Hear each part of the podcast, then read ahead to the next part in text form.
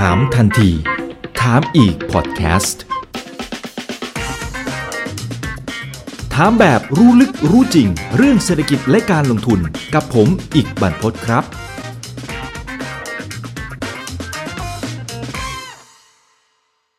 หัวข้อใหญ่ในวันนี้ที่จะชวนกันเข้ามาคุยเนี่ยนะครับ ก็เป็นการตั้งคำถามแหละนะครับว่าเอ๊ะคุณมาซาโยชิซังซึ่งก็ถือว่าเป็นอภิมหาเศรษฐีล่าสุดเนี่ยก็ขาดทุนไป เยอะแล้วก็หนักที่สุดเป็นประวัติการเลยนะครับก็เลยมีการตั้งคำถามแหละนะครับผมก็ตั้งเองแหละนะครับว่าหมดยุคของเขาแล้วหรือยัง แล้วมันจะส่งผลยังไงต่อในมุมของการลงทุนด้วยนะครับซึ่งจริง ๆ ผมว่ามันก็ดีนะที่เราจะได้มาเรียนรู้บุคคลระดับโลกไปพร้อมๆกันด้วยนะครับว่าวิธีคิดในการลงทุน วิธีคิดในการใช้ชีวิต แล้วก็การทำธุรกิจเนี่ยของเขาเนี่ยจริง ๆ มันสอดคล้องกันไปหมดเลย มันคือเรื่องเดียวกันหมดเลย นะครับก็เลยวันนี้ก็เลยชวนทุกท่านเข้ามาคุยกันหน่อยนะครับสำหรับหัวข้อใหญ่ที่เราเปิดประเด็นในวันนี้นะครับว่าคุณมาซาโยชิซังเนี่ยจะไหวไหม แต่ถ้าถามผมนะ ถ้าถามผมว่าใครที่ถือว่าเป็นนักธุรกิจหรือว่าเป็นนักลงทุนในดวงใจของผมเองนะครับหนึ่งในนั้นก็คือท่านนี่แหละครับ คุณมาซาโยชิซังชื่อออกเสียงยากหน่อยนะครับแล้วชื่อก็ออกญี่ปุ่นญี่ปุ่นนะครับเพราะว่าจริงๆแล้วเนี่ยเขาก็ถือว่าเป็นสัญชาติญี่ปุ่นแหละ แต่ว่าพื้นเพ สองนู่นนี่นั่นเนี่ยเขาก็มีความขัดแย้งระหว่างสองชาติกันมานานนะครับแล้วพอครอบครัวของคุณมาซาโยชิซังเนี่ยมาอยู่ที่ประเทศญี่ปุ่น ตรงนี้แหละครับก็เลยเป็นประเด็นเหมือนกันถูกแรงกดดันน่ะว่าเฮ้ยคนนี้มันคือคนเกาหลีอะไรประมาณนี้นะครับแต่ว่านั่นก็เป็นส่วนหนึ่งนะที่ทำให้เป็นแรง drive ในการขับเคลื่อนในการใช้ชีวิตของเขาด้วยนะครับคนนี้เนี่ยไม่ธรรมดา ปัจจุบันอายุ 62 ปีละ จริงๆ ก็ยังไม่แก่นะ แล้วก็ค่อนข้างจะแอคทีฟด้วยนะครับ แล้วก็มาดูตัวมูลค่าความมั่งคั่งของเขานะครับ ตัวทรัพย์สินของเขาเนี่ยอยู่ที่ 5 แสนล้านบาท อันนี้คือปัจจุบันเลยนะครับ แล้วก็ถือว่าเป็นอภิมหาเศรษฐีอันดับที่ 86 ของโลก แล้วก็เป็นอันดับ 2 ของประเทศญี่ปุ่นด้วยนะฮะรองจากเจ้าของยูนิโคลนั่นแหละ แต่จริงๆ อันดับ 1 อันดับ 2 เขาจะสลับกันไปสลับกันมานะครับ เพียงแต่ว่า ในช่วงปีนี้เนี่ยก็ถือว่าเป็นปีชงของคุณมาซายุชิซังเพราะว่าราคาหุ้นก็ร่วงลงมาค่อนข้างจะแรงนะครับ พอหุ้นร่วงลงมาแรงปุ๊บเนี่ยก็เลยทำให้อันดับอาจจะตกลงมาหน่อยนะครับ แล้วก็มูลค่าความมั่งคั่งปีที่แล้วเนี่ยมีบางช่วงแตะประมาณ 7 0 0 0 0ล้านนะนะครับแต่ว่าตอนนี้ก็เหลือประมาณ 5 0 0แสนล้านบาทแล้วนะครับโอเค คือพอพูดอย่างนี้ปั๊บเนี่ยผมว่าหลายคนอาจจะยังไม่คุ้นสักเท่าไหร่นะ ถ้าผมพูดอย่างนี้ล่ะ ว่าอีตาคนนี้เนี่ย คนนี้แหละ คุณมาซาโยชิซังคือคนที่ให้เงินทุนกับเฮียแจ็คมาเป็นคนแรก ๆ เลย แล้วก็ให้เงินทุนไป 20 ล้านเหรียญแล้วก็ทำให้เฮียแจ็คมาเนี่ยเขาสามารถเอาเงินทุนตรงนี้เนี่ยก้อนนี้เนี่ยไปลงทุนต่อยอด แล้วก็สร้างอาณาจักรอาลีบาบาได้นะครับจนกระทั่งประสบความสำเร็จในทุกวันนี้ คนนี้แหละครับคือนายทุนคนแรกเลยนะครับแล้วก็ใช้เวลาในการคุยกับคุณแจ็คมาไม่นาน แล้วก็ตัดสินใจที่จะให้เงินทุนเดี๋ยวผมจะเล่าให้ฟังในรายละเอียดด้วยนะครับ ปัจจุบันตัวที่เป็นธุรกิจหลักของคุณมาเซชิซังเนี่ยก็คือซอฟต์แบงค์นะครับถ้าไปญี่ปุ่นเนี่ยจะเห็นเลยนะ จะเป็นแบบพวกเกี่ยวกับเทเลคอมนะครับโทรคมนาคมขายโทรศัพท์มือถือ แล้วก็เข้าไปลงทุนในบริษัทต่างๆ มากมาย เป็นระดับพันบริษัทเลยนะครับแล้วก็มีพนักงานลูกจ้างเนี่ยประมาณ 74,000 คน เพราะฉะนั้นนี่ถือว่าเป็นอาณาจักรยักษ์ใหญ่มากๆ ของประเทศญี่ปุ่นนะครับ แล้วในช่วงที่ผ่านมาเนี่ย คุณมาซาโยชิซังสร้างความฮือฮาได้เป็นระยะระยะเลยนะครับ จริงๆ เขาโด่งดังมาก่อนหน้านี้ละตั้งแต่ในช่วงปี 2000 ปี 2000 เนี่ย เป็นเศรษฐีเบอร์หนึ่งของโลกนะ เป็นเศรษฐีเบอร์หนึ่งของโลก แซงหน้าคุณบิลเกตส์ไปพักหนึ่ง จนกระทั่งเจอฟองสบู่ .com แตกนะครับ เพราะฉะนั้นราคาหุ้นของเขาก็ร่วงลงมานะครับประมาณสัก 99%เหลือความมั่งคั่ง1%อะในช่วง .com อะคิดดูสิครับ แล้วเขาก็สร้างเนื้อสร้างตัวกลับมาจนกระทั่งปัจจุบันมี 5 0 0แสนล้านบาทนี่เป็นคนธรรมดาซะที่ไหน แล้วก็เนี่ยก็คือสิ่งที่ผมชื่นชอบตัวเขาด้วย เพราะเขาเป็นนักสู้อย่างแท้จริงเลยนะฮะอันนั้นคือมุมหนึ่งนะแต่ว่าที่สร้างความมือฮาอีกครั้งหนึ่งก็คือในช่วงปี 2017 นะครับคุณมาซายุิซังเนี่ยมีวิชั่นมีวิสัยทัศน์ที่กว้างไกลมาก ไม่ได้เป็นแค่นักธุรกิจอย่างเดียวนะ แต่ว่าเป็นนักลงทุนแล้วก็ตั้งกองทุนที่เรียกว่า Vision Fund ขึ้นมานะฮะ Vision Fund เนี่ยจริงๆ มันก็ตรงตัวแหละครับ ก็ตรงความหมายกับชื่อเขาเลย คือเป็นกองทุนที่ลงทุนล้อไปกับวิสัยทัศน์ของเขา เขามองเป้าหมายตั้งเป้าหมายนะครับว่าอยากจะลงทุนเพื่ออนาคต 300 ปี เขาอยากจะให้บริษัทของเขาอายุ 300 ปี เฮ้ยนี่เป็นคนธรรมดาที่ไหนที่คิดแบบนี้ถูกไหม แล้วเขาก็ตั้งนะครับตั้งแต่วันที่ 20 พฤษภาคมปี 2017 นี่ผมจำได้แม่นเลย เพราะว่าตอนช่วงนั้นเนี่ยเป็นช่วงที่ข่าวฮือฮาอย่างมาก แล้วก็ทำให้ชื่อของเขานั้นกลับมาอยู่ในกระแสอีกครั้งหนึ่งนะครับ หลายคนก็ตั้งคำถามว่า เฮ้ย เม็ดเงินเนี่ยระดมทุนตั้งเยอะตั้งแยะเนี่ยเอาไปทำอะไรนะครับ คุณมาซายุริซังตอนแรกเขาตั้งเป้าเอาไว้นะครับว่าจะระดมทุนได้ประมาณสัก 30,000 ล้านเหรียญ คิดเป็นเงินไทยเนี่ยก็เท่าไหร่อะ30,000 ล้านเหรอ ก็ประมาณ 9 0 0 0 0 ล้านบาท ซึ่งตอนนั้นก็ถือว่าเยอะแล้วนะ แล้วก็ฮือฮาอย่างมากเลยใช่ไหมครับ แต่เอาไปเอามาปุ๊บพอไปขาย จะเรียกว่าขายฝันก็พอได้นะในช่วงแรกขายวิสัยทัศน์อาจจะฟังดูดีกว่านะครับขายวิสัยทัศน์เสร็จปั๊บปรากฏว่าเฮ้ยได้รับกระแสการตอบรับที่ดีมากจากบรรดานักลงทุนสถาบัน นักลงทุนแบบยักษ์ใหญ่พี่เบิ้มแรงต่างก็เลยขยายวงเงินครับจาก 30,000 ล้านเหรียญกลายเป็น 1 0 0 0 0แสนล้านเหรียญโอ้แม่เจ้านี่เยอะมากเลยนะครับ 1 0 0 0 0แสนล้านเหรียญเนี่ยก็ประมาณเท่าไหร่อะ 3 ล้านล้านบาท นั่นแหละครับ ที่ทำให้กองทุน Vision Fund เนี่ยกลายเป็นกองทุนที่โด่งดังขึ้นมาในชั่วพริบตาเท่านั้นแหละนะครับ เพราะว่าเขาตั้งใจเลยนะว่าจะเอาเงินไอ้ตรงนี้เนี่ยนะครับไปลงทุนในสตาร์ทอัพเออแล้วก็สตาร์ทอัพแต่ละรายเนี่ยไม่ธรรมดาเลยนะครับแล้วคนที่เชื่อใน vision นี้เชื่อไหมครับ นี่เป็นระดับบิ๊กเบิ้มทั้งนั้นเลย เป็นใครบ้างเดี๋ยวผมจะเล่าให้ฟังนะครับ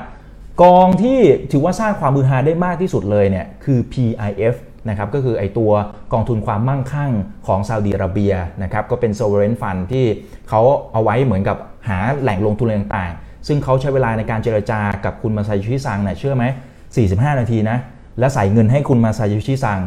45,000 ล้านเหรียญน่ะนี่ผมจะบอกให้ว่าอีกหนึ่งคุณสมบัติที่สำคัญมากๆ ของคุณมาซายุชิซัง คือทักษะในการเจรจาในการต่อรองนี่แหละ พอกองเนี้ยเข้ามาปั๊บ สิ่งที่เกิดขึ้นคือกองอื่นๆตามมาเต็มไปหมดเลยนะครับเนี่ยผมยกตัวอย่างนะก็จะมีเงินจาก Apple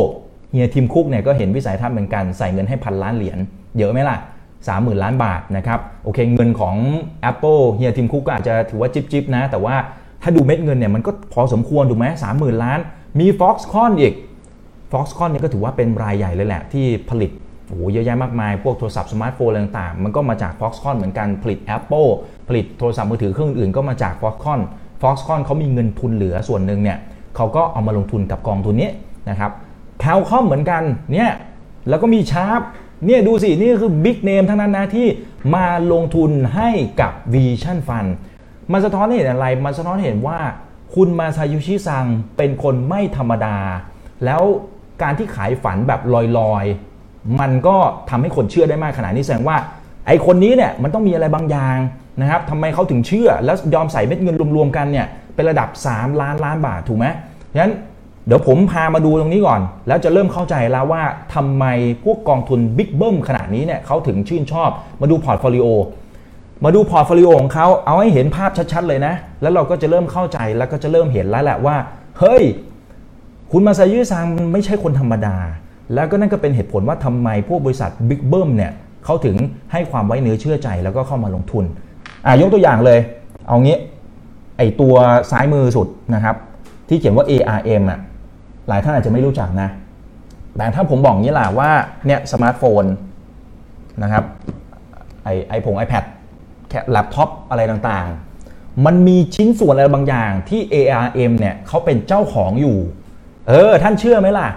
ตรงนี้แหละครับ คือเสน่ห์อย่างหนึ่งที่ Vision Fund มองเห็น แล้วก็เข้าไปลงทุนด้วยนะครับ เพราะว่า ไอไอตัวนี้จริงๆ เขาไม่ได้ผลิตแค่ CPU นะ บริษัท ARM นะครับ แต่ว่าผลิต CPU เก่งมาก มีความเชี่ยวชาญมาก แล้วก็เป็นเจ้าของสิทธิบัตรเยอะแยะมากมาย เพราะฉะนั้นโทรศัพท์เยอะแยะมากมาย ก็เช่นพวก Apple หัวเว่ยซัมซุงคือเอาเป็นว่าเกือบจะทุกเจ้า เจ้าใหญ่ๆอะใช้ของเขาหมดเลย ใช้สิทธิบัตรนะ ต้องย้ำนะ ใช้สิทธิบัตรของเขาทั้งหมดเลย เพราะฉะนั้นการที่เราไปซื้อมือถือ การที่เราไปซื้อแล็ปท็อป การที่เราไปซื้อนู่นนี่นั่นอะไรต่างๆ เนี่ย เราเป็น ลูกค้าของ ARM ทางอ้อมนะ แล้วในตลาดทั้งโลกนะครับ Market Share ของ ARM อยู่ที่ประมาณสัก 96-98%เนี่ยกินนิ่มๆเลย เนี่ยเห็นไหม อันนี้แค่เป็นออเดิร์ฟนะว่าทำไมคุณมาซาชิซังถึงสนใจบริษัทนี้ ผมพูดแค่นี้น่าจะเห็นภาพแล้วใช่ไหมครับว่าทำไมบริษัทยักษ์ใหญ่ รวมไปถึงทางด้านของ Apple แล้วก็ทางด้านของบริษัทอกองทุนความมั่งคั่งนะครับของซาอุดิอาระเบียเขาถึงเข้าไปลงทุนใช่ไหมครับ WeWork นี่ WeWork เป็นไง WeWork ผมว่าก็ฮอตอยู่ช่วงหนึ่งก็เคยเป็นสตาร์ทอัพที่มี valuation ที่ใหญ่ที่สุดในโลกอยู่พักหนึ่งนะ เป็นระดับโหยูนิคอร์นยิ่งใหญ่ทำ co-working space แล้วก็เป็นต้นแบบให้กับบริษัทเยอะแยะมากมาย รวมถึงในบ้านเราก็มีหลายบริษัทที่ทำ business model คล้ายๆกับ WeWork ใช่ไหมครับก็มีช่วงหนึ่งจริงๆ ก็มาแรงมาก เพราะว่าเขาเข้าไปทำสัญญา นู่นนี่นั่นไปเช่าตึกแบบโหสิปี อะไรว่ากันไปนะครับ แล้วก็มา เกาะกระแสกับการทำงานที่หลายคนก็บอกว่าไม่อยากจะทำงานที่บ้าน ไม่อยากจะทำงานที่ออฟฟิศที่มันมีแบบpartition กั้นอะไรแบบเดิมๆอะเราไม่อยากจะทำงานในรูปแบบนั้นละ ก็อยากจะไปเช่าออฟฟิศนะครับเป็นแบบ co-working space ทำงานแบบชิคๆนะฮะแล้วก็มีส่วนกลางให้เราได้พูดคุยกับคนนั้นคนนี้อะไรว่ากันไป ก็ hot อยู่ช่วงหนึ่งแต่มัน mismatch กันไง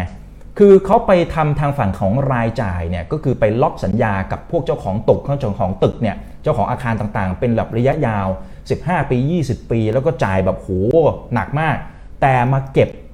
รายได้จากผู้เช่าอย่างพวกเราสมมุติเราอยากไปเช่าไอ้ตัว co-working space ของเขาใช่ไหม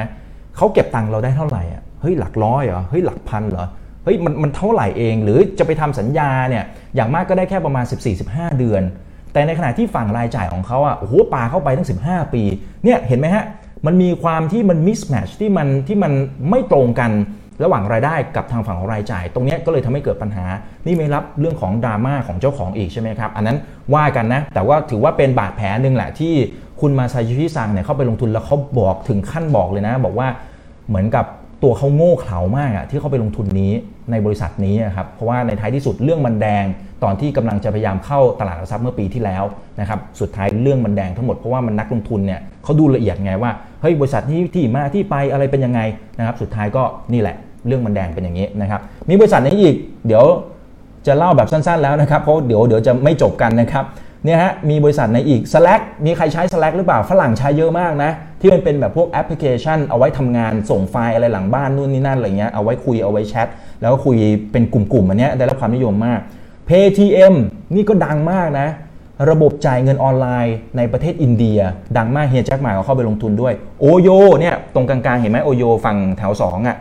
OYO เนี่ยก็ถือว่าเป็นบริษัทสตาร์ทอัพที่มาแรงมาก ๆ อยู่พักหนึ่งเลย มีช่วงหนึ่ง valuation นะครับ 5,000 ล้านเหรียญ แล้วขึ้นไปก้าวกระโดดหลังจากที่ทางด้านของคุณมาซาโยชิซังเนี่ยเข้าไปลงทุน แล้วก็ไปปั้นนู่นปั้นนี่ อัดฉีดเงินให้ แล้วก็ขยายกิจการไปทั้งจีน ไปทั่วประเทศทั่วโลกจริง ๆ ในบ้านเราก็มีนะ OYOนะครับ คือเอาเอาสั้น ๆ นะ โอโยเนี่ยเขาจะเข้าไป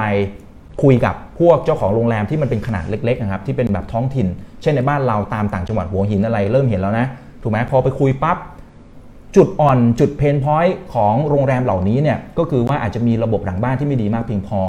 นะครับอาจจะทำบัญชงบัญชีอะไรต่างๆ ไม่ค่อยดี หรือว่าบริการก็อาจจะไม่ได้มาตรฐานนะครับเพราะฉะนั้นทางด้านของโอโยเนี่ยเข้าไปตรงนี้แหละ ไปปรับปรุงงานหลังบ้านให้นะครับแล้วก็ไปปรับปรุงหน้าตา นะฮะให้ให้มันดูแบบทันสมัยขึ้นมานิดนึงได้มาตรฐานนะครับจริงๆ ผมก็ไปเวียดนาม แล้วก็ได้ไปลองใช้บริการอยู่เหมือนกันเดี๋ยวตัวนี้เดี๋ยวจะเอาภาพมาให้ดูกันอีกทีหนึ่งนะครับแต่พอยก็คือว่ามันมีปัญหาไงเพราะว่าพอขยายเร็วจนเกินไป แล้วยิ่งเจอเจ้าโควิดเข้าไปเนี่ยโอ้โหใครจะไปใช้บริการโรงแรมถูกไหมฮะแล้วก็เจ้าของเองก็มีปัญหาด้วย และทางฝั่งของจีนเองเนี่ยการทำธุรกิจยังมีการประท้วงกันอยู่เลยนะว่า เฮ้ย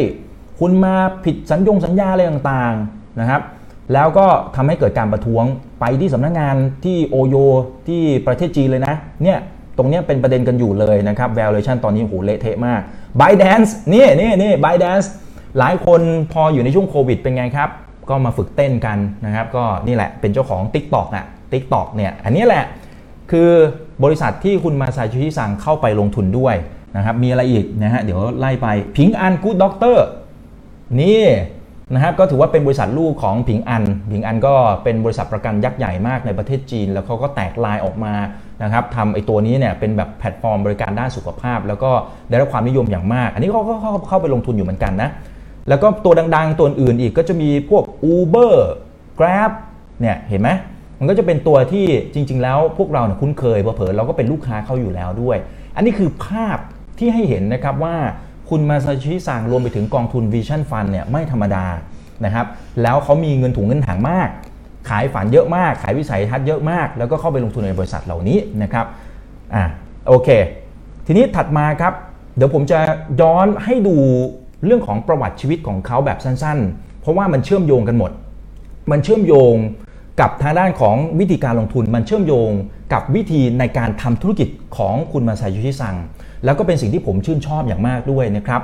คืออย่างที่ผมเกริ่นตอนแรกนะ คุณมาซายุชิซังเนี่ยครอบครัวดั้งเดิมเลยแหละ มาจากเกาหลี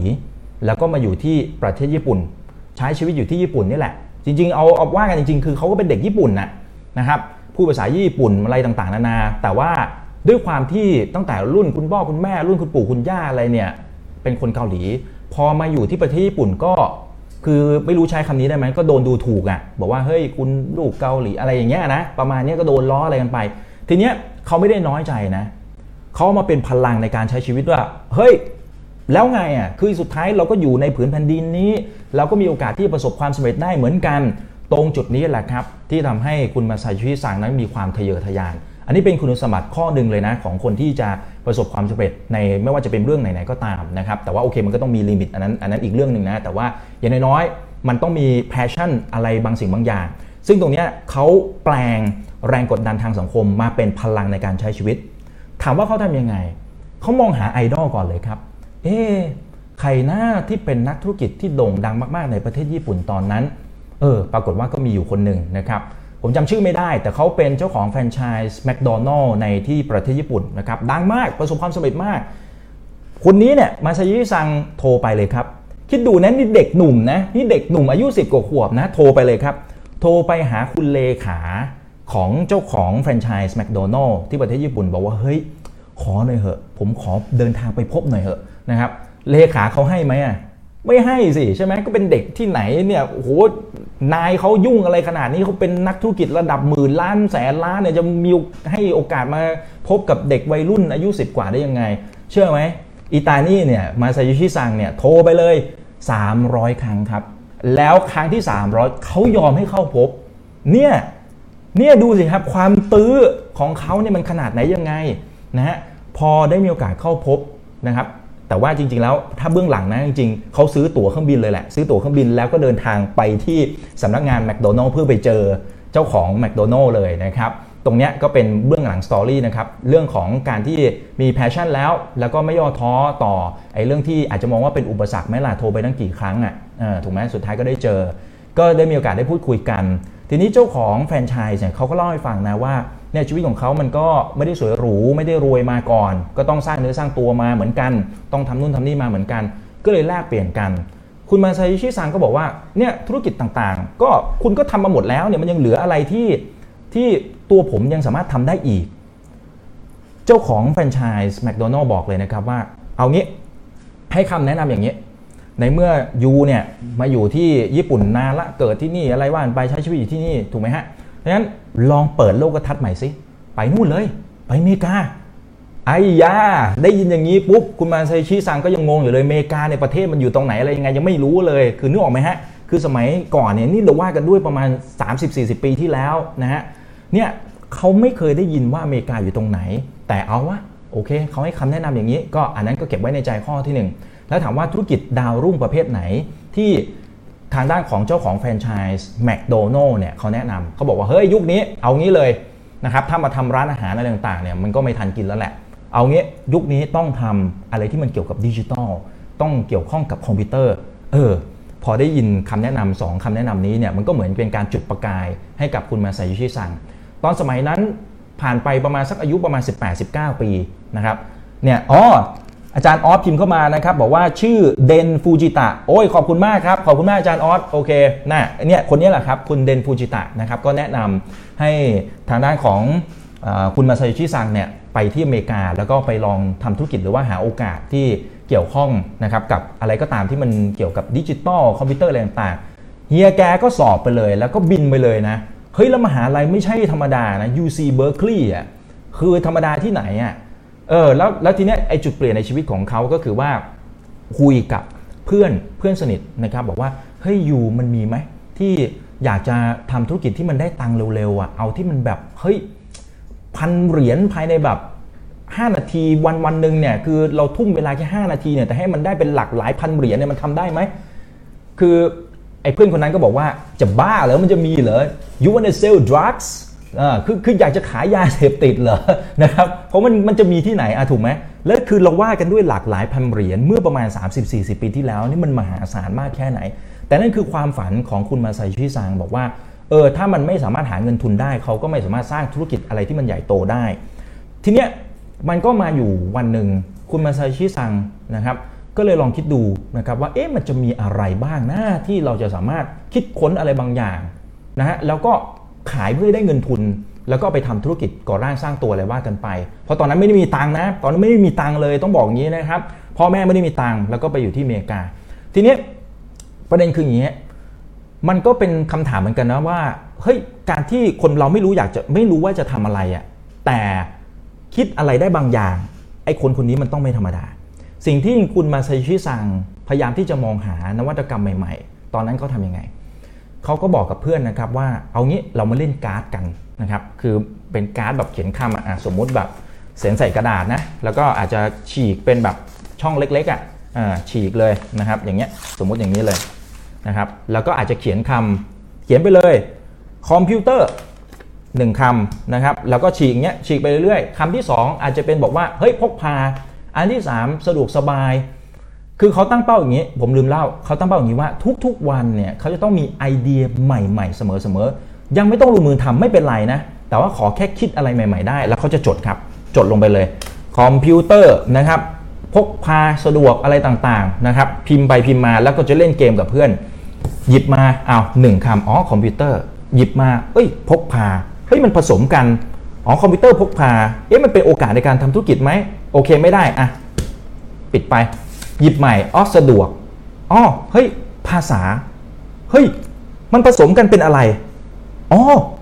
เครื่องแปลภาษา เอ้ย นี่นี่นี่เชื่อไหม ตอนสมัยที่ผมเรียนภาษาใหม่ ๆ ตอนที่ไปอยู่อเมริกาเนี่ย เมื่อประมาณ 10 15 ปีที่แล้วอะเออ น่าจะได้นะ ผมก็ได้เจ้าเครื่อง Talking Dict นี่แหละ คุ้นไหม Talking Dict นะครับ หรือว่าไอตัวไอตัวเหมือนกับคอมพิวเตอร์เล็กๆอะอะเดี๋ยวเดี๋ยวดูภาพนะครับ Talking Big นะ คือคือมันจะเป็นคอมพิวเตอร์เครื่องเล็กๆที่เอาไว้พิมพ์เนี่ยคือเด็กสมัยใหม่ผมว่าไม่รู้แล้วแหละเพราะว่าเดี๋ยวนี้ก็ใช้ iPhone อะไรหาข้อมูลหรือว่า Google แปลศัพท์อะไรนี้มันได้แล้ว แต่สมัยผมสมัยที่ผมเรียนภาษาใหม่ๆเนี่ยใช้ Talking Big แล้วก็แบบพิมพ์พิมพ์ลงไปจิ้มจิ้มจิ้มจิ้มแล้วมันก็จะแปลภาษาอังกฤษกลายเป็นภาษาไทยถูกไหมเราก็จะเข้าใจหรือเขียนภาษาไทยแล้วก็แปลเป็นภาษาอังกฤษอ่าสมัยนั้นจะมีนะครับเครื่องแรกในโลกคือคนนี้ครับ คุณมาซาโยชิซังเป็นคนคิดค้นครับเนี่ยฮะ เนี่ย first invention of my life นะฮะคือเครื่องนี้ฮะคุณมาซาชิซังเป็นคนคิดนะ แล้วมันเกิดจากการที่เขาเล่นเกมตัวนี้ครับ ที่แบบหยิบการ์ดขึ้นมานู่นนี่นั่น แล้วมันกลายเป็นไอเดียใหม่ ๆ ว่า เฮ้ยทำไมถึงไม่ลองทำดูล่ะ แล้วปรากฏว่าบริษัทยักษ์ใหญ่ บริษัทหนึ่งเนี่ยมองเห็นแวว ก็เลยมาขอซื้อกิจการ และขายได้เป็นหลักประมาณ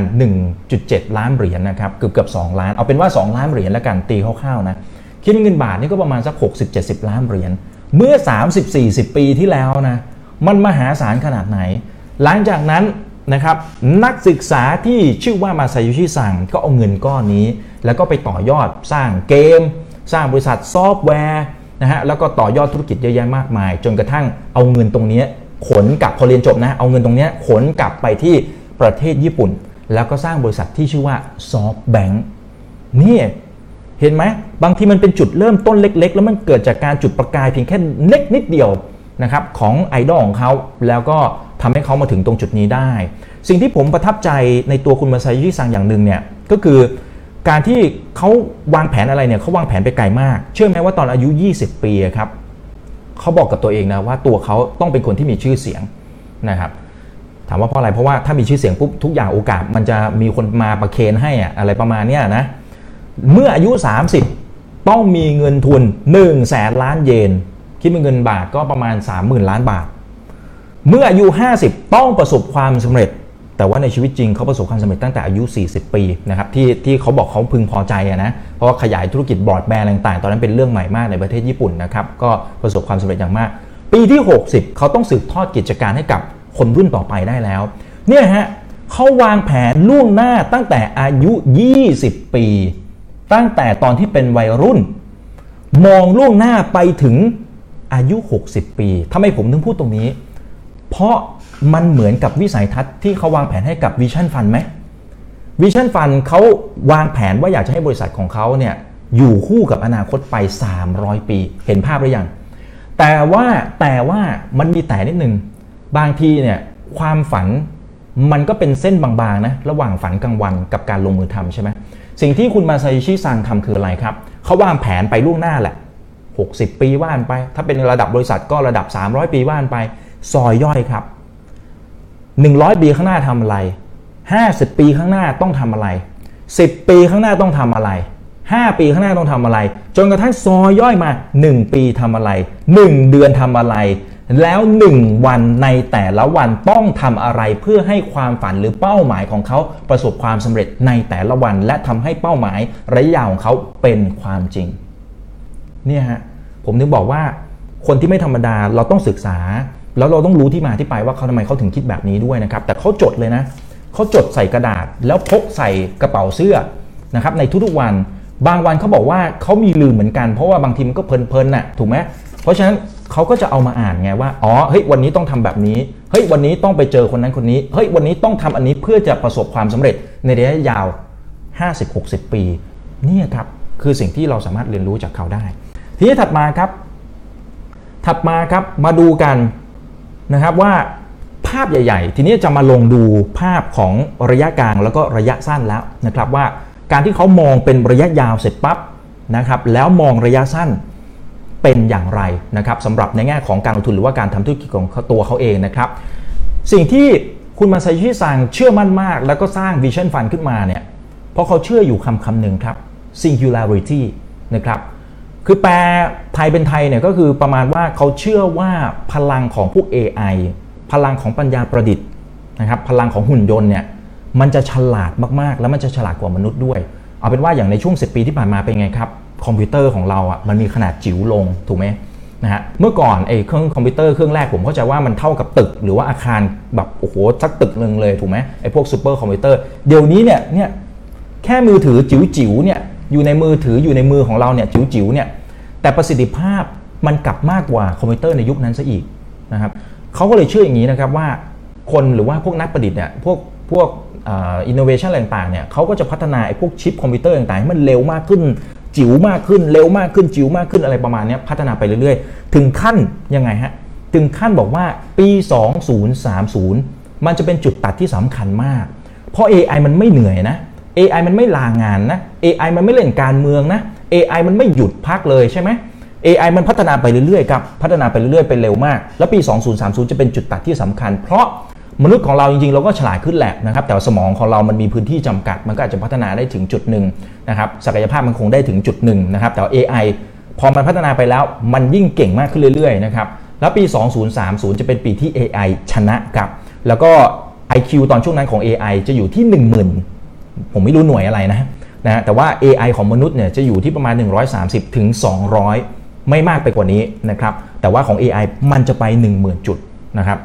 ทีนี้วางเป้าหมายแรก ในมุมของมาเซชิซังก็คือว่า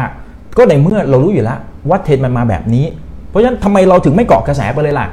เราก็เลยเข้าไปลงทุนนะครับ ทีนี้สไตล์ของการลงทุนของผู้ชายคนนี้เป็นยังไงครับหนึ่งเลยฮะเขาจะเลือกเฉพาะผู้ชนะเท่านั้นนะครับอย่าง ARM ที่ผมเล่าไปนะเขาก็จะเลือกลงทุนเฉพาะผู้ชนะด้วยถูกไหมครับ เพราะเขากินตลาด Market Share 96-98%นะครับ Uber เป็นไง นะครับเขาไม่ได้ลงทุนในลิฟต์นะถูกไหม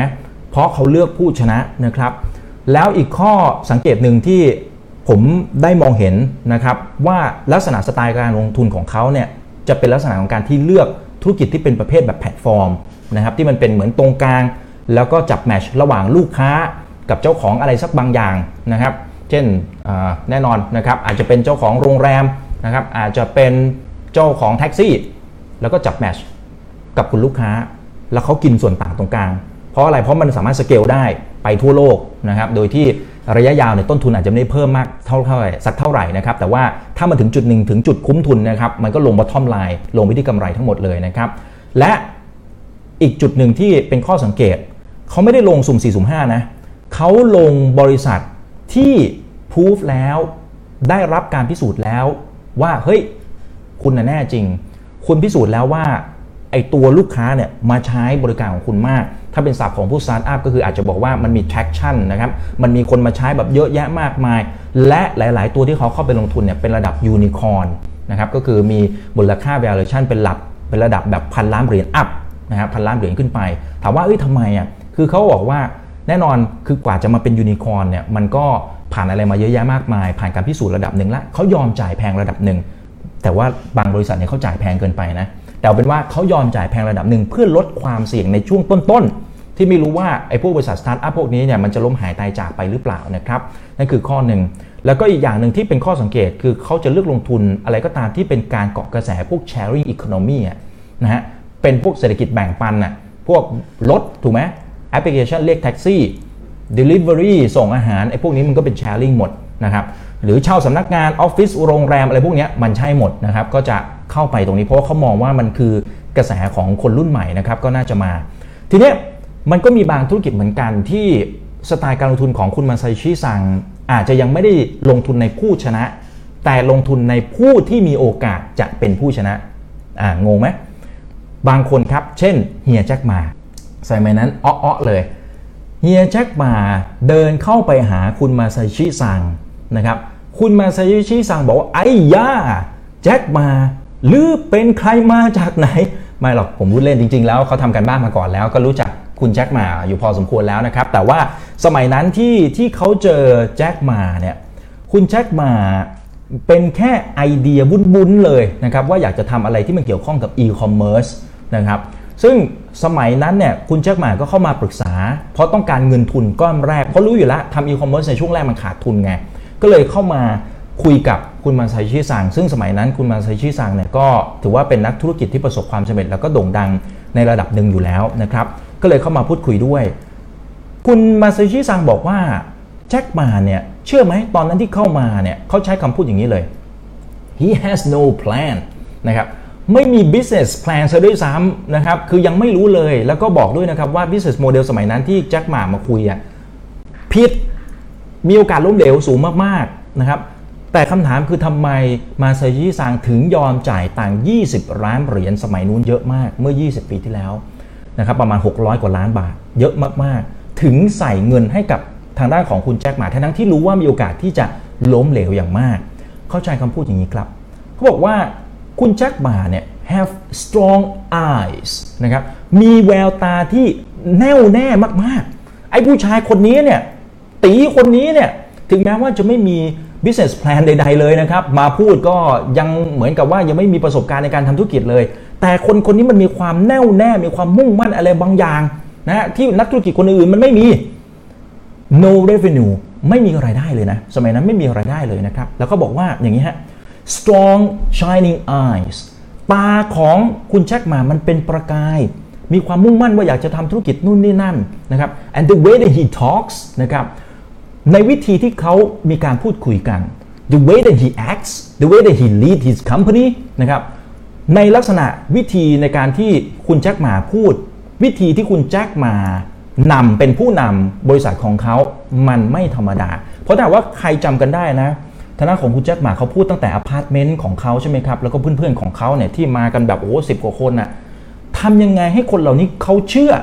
ทั้งนั้นที่คุณแจ็คหมาไม่ได้มีไอเดียอะไรเลยณเวลานั้นคือมีแหละ แต่ว่ายังไม่ได้ลงมือทำถูกไหมเพราะฉะนั้นตรงนี้คือสิ่งที่สร้างความประทับใจ ให้กับคุณมาซาโยชิซังแล้วก็เข้าไปลงทุน และเชื่อมั่นว่าคุณแจ็คหม่าจะเป็นผู้ชนะในอนาคตนี่คือสไตล์การลงทุนของเขาถัดมาเดี๋ยวมาดูภาพกัน เดี๋ยวจะเห็นเลยนะครับ Uber ตีตี้โอลาอะไรที่เขาเข้าไปลงทุนเนี่ยเขาบอกงี้ครับ ในบางธุรกิจเนี่ยบางธุรกิจ ถ้าเรายังไม่มั่นใจนะว่าคนไหนที่จะเป็นผู้ชนะ แล้วแต่ละธุรกิจเนี่ยก็หูเก่งเหลือเกินเนี่ย สิ่งที่เขาทำคืออะไร เอาหมดฮะกว้านซื้อหมด ถ้ายังไม่แน่ใจนะครับกว้านซื้อหมดแต่ว่ามันก็มีมันก็มีเหมือนกับดอกจันไว้นิดนึงแหละว่าคุณต้องมั่นใจนะว่าธุรกิจนี้มันมาแรงอย่างแน่นอนนะครับอะอูเบอร์นะครับเราก็รู้อยู่แล้วเขาเป็นแบบแอปพลิเคชันในการเรียกรถแท็กซี่ ต่อมาก็ขยายไปนะครับส่ง Delivery ส่งเอกสารนู่นนี่ แล้วก็ Ride Sharing อะไรมันแบบเยอะอะถูกไหมธุรกิจประเภทนี้เขาเรียกว่า Ride Sharing นะครับทีนี้ ก็ในเมื่อทางฝั่ง Uber เนี่ยเขาเป็นเจ้าตลาดทางฝั่งของอเมริกา พอหันไปดูอ้าวทางฝั่งของจีนเฮ้ยมันก็มีอีกบริษัทหนึ่งนี่ตีตี้ผมอาจจะออกเสียงผิดนะตี้ตีตีตี้อะไรประมาณเนี้ยนะก็อ้าวก็เขาเป็นเจ้าตลาด Uber ไปทำตลาดยังแพ้เลย สุดท้ายก็เนี่ยมอบตลาดให้กับตีตี้ไปนะครับพอไปดูอินเดียมีอะไร อินเดียมีโอลานะฮะโอลาเป็นเจ้าตลาด Uber สู้ไม่ได้นะครับในอาเซียนเป็นอะไร อาเซียนก็มีพี่แกร็บนะครับ มีพี่แกร็บอูเบอร์สู้ไม่ได้ สุดท้ายก็มีการแลกหุ้นอะไรกันนะครับเมื่อประมาณ 2-3 ปีที่แล้วใช่ไหมเพราะฉะนั้นแต่ละบริษัทจริง ๆ แล้วที่เขาเข้าไปลงทุนเนี่ยมันเป็นผู้นำนะมันเป็นผู้นำในแต่ละภูมิภาค แต่เขาเชื่อในภาพใหญ่ๆว่าธุรกิจประเภทนี้มันมา ride sharing มันมาแน่นอน และเขาไม่ได้มองเพียงแค่การที่จะมาเรียกแอป เรียกใช้แอปในการเรียกแท็กซี่เขาไม่ได้มองแค่นั้น เขามองต่อยอดไปนู่นรถยนต์ไร้คนขับ นู่นนะครับสามารถพัฒนาเป็นเครื่องบินอะไรต่างๆนะครับเครื่องบินไร้คนขับอะไรต่างๆ ที่มันเป็นข่าวข่าว นั่นคือโลกอนาคต และนั่นคือสิ่งที่เขาออกข่าวด้วยนะ ถูกไหมเพราะสิ่งที่เราเห็นก็คือว่าจำนวนของผู้ใช้งานจำนวนสมาชิกใช้งานที่ใช้งานประจำของพวกแอป พวกนี้มันเยอะมากๆและอนาคตไม่รู้แหละ จริงๆเขาอาจจะทำเป็นพวกซูเปอร์แอปก็ได้ สุดท้ายพวกเราก็ ต้องอยู่ในวงเวียนของเขาในอีโคซิสเต็มของเขาแล้วก็ต้องไปใช้บริการอะไรของเขาต่างๆ เผลอๆอีกแป๊บหนึ่งเดี๋ยวเขาอาจจะมาทำธนาคาร หรือว่ารูปแบบการบริการคล้ายๆธนาคารก็เป็นไปได้ถูกไหมเพราะฉะนั้นสิ่งที่คุณมาไซชิสั่งบอกว่าเอาละธุรกิจนี้ภาพใหญ่มาแน่นอน แต่จะลงทุนตัวไหนเออก็ไม่รู้ว่ะเพราะว่าไอ้พวกนี้มันก็เก่งในภูมิภาคของเขาก็เลยซื้อทั้งหมดเลย แต่ว่าก็ก็ไม่ได้ซื้อทั้งบริษัทนะก็เป็นเจ้าของเพียงแค่ส่วนหนึ่งแต่ก็เป็นส่วนใหญ่นะครับ แล้วคิดดูสิครับสมมุติว่า ผ่านไปผ่านมาเช่นอีกสักสิปี โอเคไอ้บริษัทพวกนี้มันอาจจะล้มหายตายจากไป แต่นี่เมื่อเขาหวานแล้วก็ซื้อไปทั้งหมดแล้ว มันต้องมีผู้ชนะถูกไหมมันอาจจะเป็น Uber ก็ได้ มันอาจจะเป็นตีตี้ก็ได้ มันอาจจะเป็น Grab ก็ได้ มันอาจจะเป็นอะไรก็ได้ แต่มาซายุชิซังเป็นเจ้าของแล้วเนี่ยใครจะล้มหายตายจากไปก็ช่างมันนะครับ สุดท้ายเขาเป็นเจ้าของอยู่ แล้วถ้าหากว่าคู่แข่งล้มหายใจจากไปไม่แน่นะอนาคตเขาอาจจะไปขึ้นราคาอะไรในภายหลัง แล้วในเมื่อเราเคยชินกับบริการของเขาที่เราอยู่ในอีโคซิสเต็มของเขาทั้งหมดแล้วอะ่ะสุดท้ายเราก็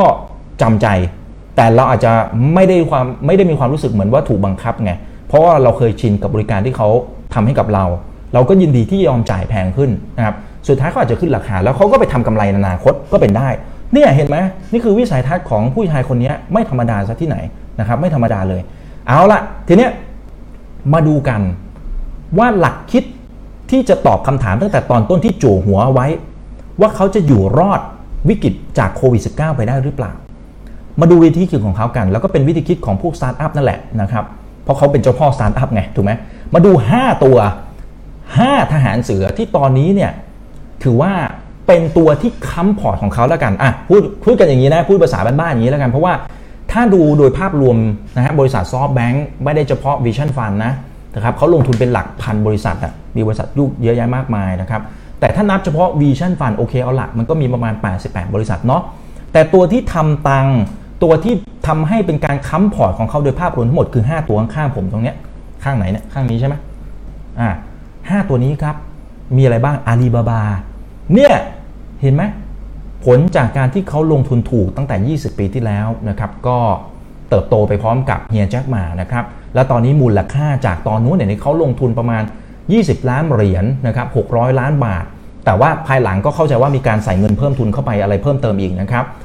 ตอนนี้เนี่ยเพิ่มขึ้นมากลายเป็น 4 ล้านล้านบาท เฉพาะสัดส่วนพอชั่นของอาลีบาบาที่ทางด้านของซอฟต์แบงค์เข้าไปถืออยู่ Vision Fund ที่เข้าไปถืออยู่เนี่ย เนี่ยฮะสุดยอดไหมตัวเดียวเลยนะนะครับไม่ใช่แค่นี้นะครับมันก็มีตัวอื่นอีกนะครับซอฟต์แบงก์ก็เข้าไปลงทุนด้วยตัวของเขาเองด้วย ARM อะไรต่างๆ อันนี้มันคือตัวหลักๆ เขาเรียกว่า 5 ทหารเสือนะครับที่ดันให้พอร์ตโดยภาพรวมของซอฟต์แบงก์เองเนี่ยมันไม่ได้ดูแย่มาก ถึงแม้ว่าโอเคมันจะขาดทุนทางบัญชี ที่ที่เราเห็นขาดทุนกันไป 18,000 ล้านเหรียญ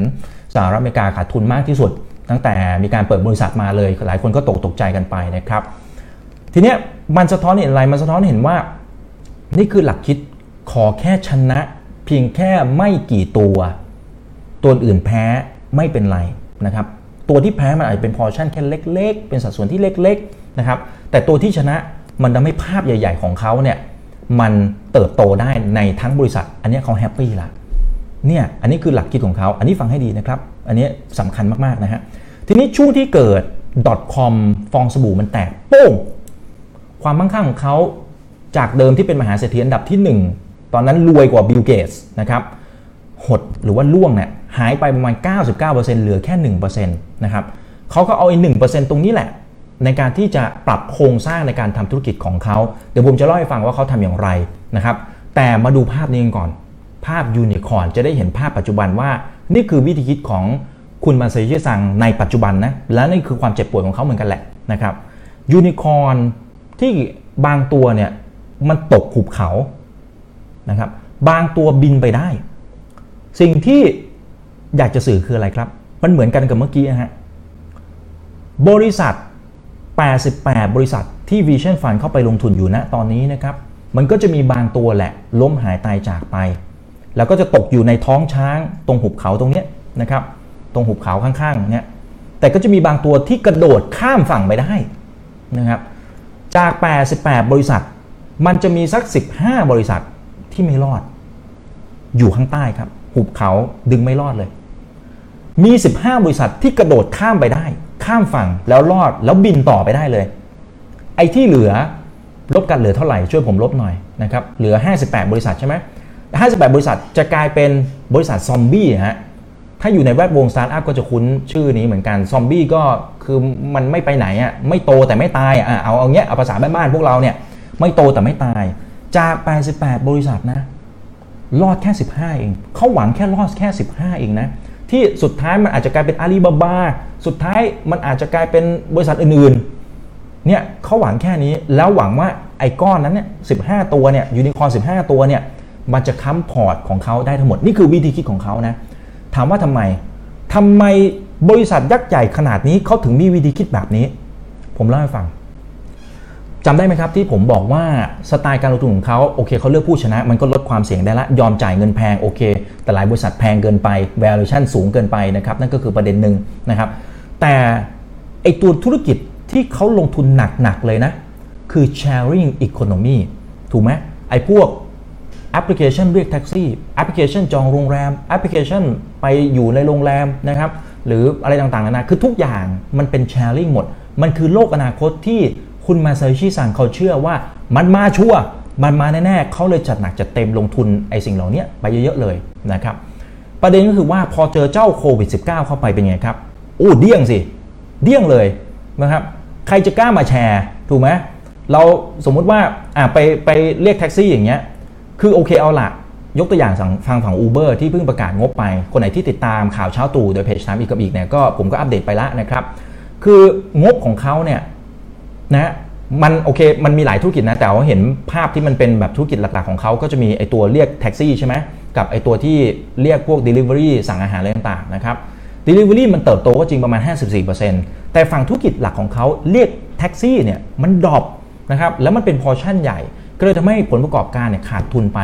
60,000 ล้านบาทเฉพาะไตรมาสแรก ก็เลยทำให้เกิดการแบบโละคนปลดคนอะไรต่างๆนะครับ อันนั้นคือมุมหนึ่งนะครับ แต่ Uber มันก็ยังพอไปของมันได้อะเขายังปลดคนแล้วก็ยังเดินหน้าอะไรต่อไปได้อะถูกไหมแต่ธุรกิจอื่นๆ ในเครือของเขา มันก็จะมีเช่น ธุรกิจจูงหมา ช่วงหนึ่งมันก็ก็ฮอตฮิตเหมือนกันสุดท้ายก็ไปไม่รอด วิธีการของเขาคืออะไร วิธีการของเขาคือเขาจะเลือกตัดชิ้นเนื้อร้ายๆทิ้งไปครับ ไม่ต่อลมหายใจละ ตัวไหนแย่ๆอ้วไม่สนละ ไม่เอาละ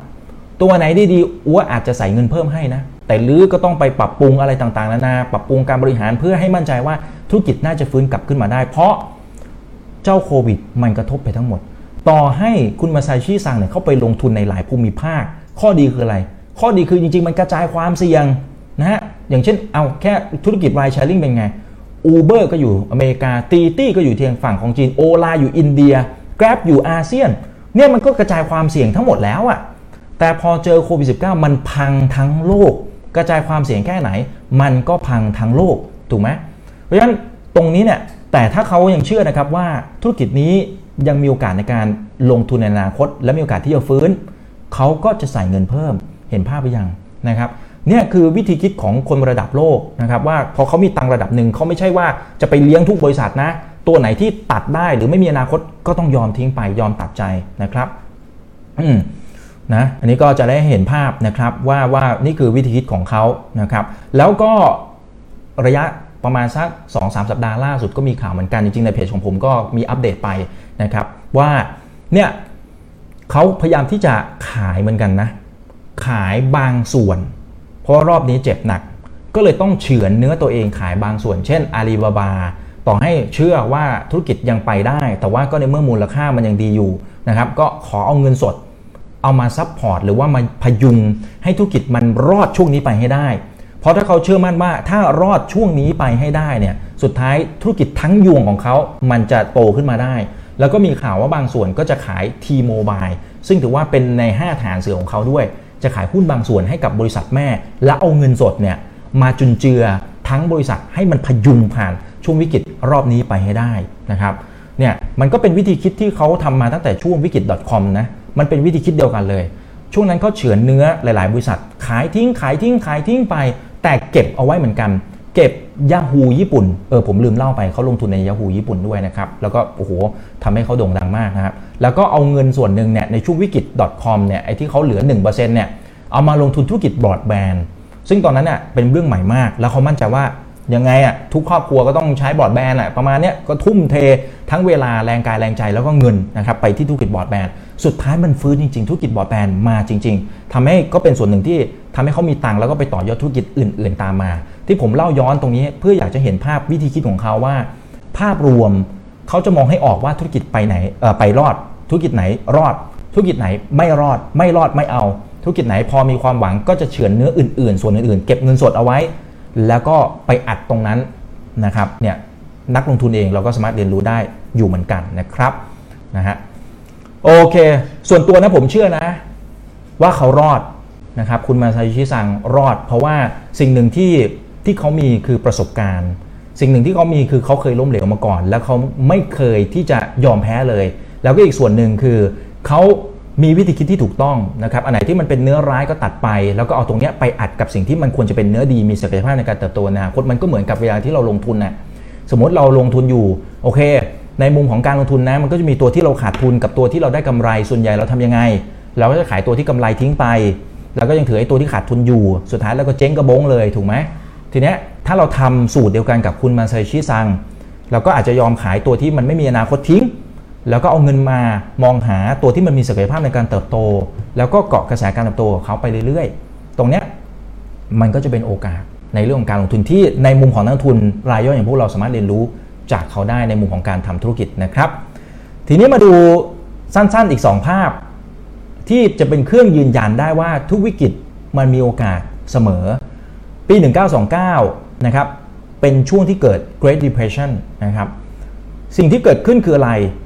สิ่งที่เกิดขึ้นคือโอกาสในการทำธุรกิจใหม่ ๆ มันก็ตามมาเหมือนกันนะครับเนี่ยอันนี้คือผมโค้ดคำพูดจากคุณมาไซชิซังเลยนะนะครับก็จะได้จะได้เห็นภาพตรงกันนะว่า Great Depression เนี่ยมันเป็นช่วงเวลาที่เศรษฐกิจมันหดหู่มาก แต่ว่ามันมีธุรกิจที่เกิดใหม่ เช่น ธุรกิจรถยนต์นะครับธุรกิจพวกอิเล็กทรอนิกส์ น้ำมัน โรงงานผลิต ไฟฟ้า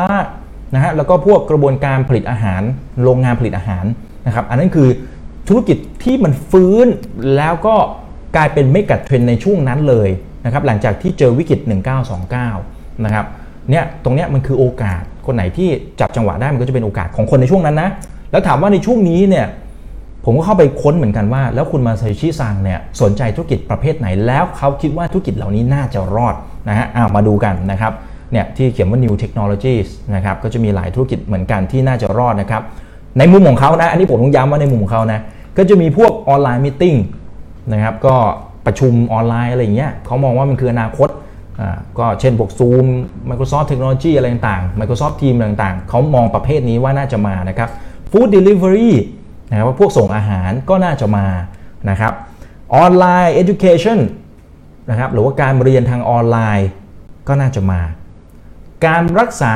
ทางออนไลน์ หรือว่ารักษาทางไกล อันนี้ก็น่าจะมาเหมือนกันนะครับ หรือช้อปปิ้งออนไลน์เขาบอกเฮ้ยมาชัวร์นะครับเนี่ยแล้วก็วิดีโอสตรีมมิ่งอะไรต่างๆ มันก็เป็นธุรกิจที่เราจริง ๆ เราใช้กันอยู่ในทุกวันนี้ซะด้วยซ้ำในช่วงที่เราใช้มาตรการในการล็อกดาวน์แต่ว่าอันนี้คือการฟันธงในมุมของคุณมาซาโยชิซังนะครับแต่ว่าอีกมุมหนึ่งที่เขาไม่ได้พูดก็คือเรื่องของพวกธุรกิจ ride sharing นี่แหละที่